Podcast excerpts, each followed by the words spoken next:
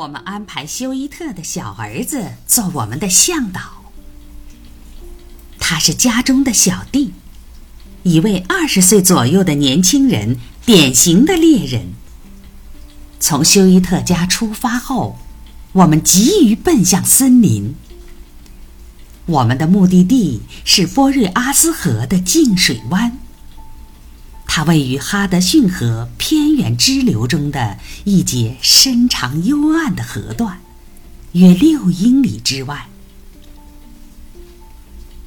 在此地，我们逗留了两三天，在一间嫌弃破损的伐木工人的工棚中扎营，用留在那里的一只旧炉子烧鱼。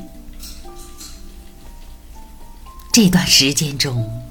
最值得一提的是，我靠自己的本事从净水湾中钓起了半打大鳟鱼，而向导施展了全身的解数，耗尽其耐心，终一无所获。此地看上去就像有鳟鱼，但由于季节稍晚，河水偏暖。我知道鱼躲在深水处，这样就不会上钩。于是我决定在深水区洞头的附近去寻找它们。我钓了条鲤鱼，将它切成一英寸长的小片，用它们来做诱饵，把鱼钩放进净水湾的源头主流的一侧。在不到二十分钟内，我就钓上了六条漂亮的鳟鱼，其中的三条都是一英尺长。在对岸观看的向导及我那些难以置信的同伴，看到了我的好运，急忙挥起鱼竿，先是掷向离我远的地方，后来又纷纷抛向我的周围。但却一条也没钓上。霎时，我的努力也成为徒劳。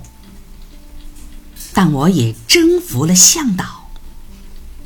从那之后，他以平等的身份，像同事那样轻松自如的对待我。一天下午。我们看了一个离溪水两英里远的新近发现的山洞。我们在山侧面的缝隙或裂口处艰难地挣扎，勉强地行进了约一百英尺，来到了一大段带圆顶的通道。那里常年不见天日，在每年的某个季节。是众多蝙蝠的栖息地。洞中还有其他的裂缝与凹孔，我们探索了其中的一部分。洞中处处可听见潺潺的流水声，泄露了附近有条小溪的秘密。也正是由于小溪终年对山洞的侵蚀，使得洞口缺损。这条小溪来自山顶上的一个湖泊，从洞口处流出，因此落入手中感到温暖，这使我们不无惊奇。在这些林子中，鲜有鸟迹。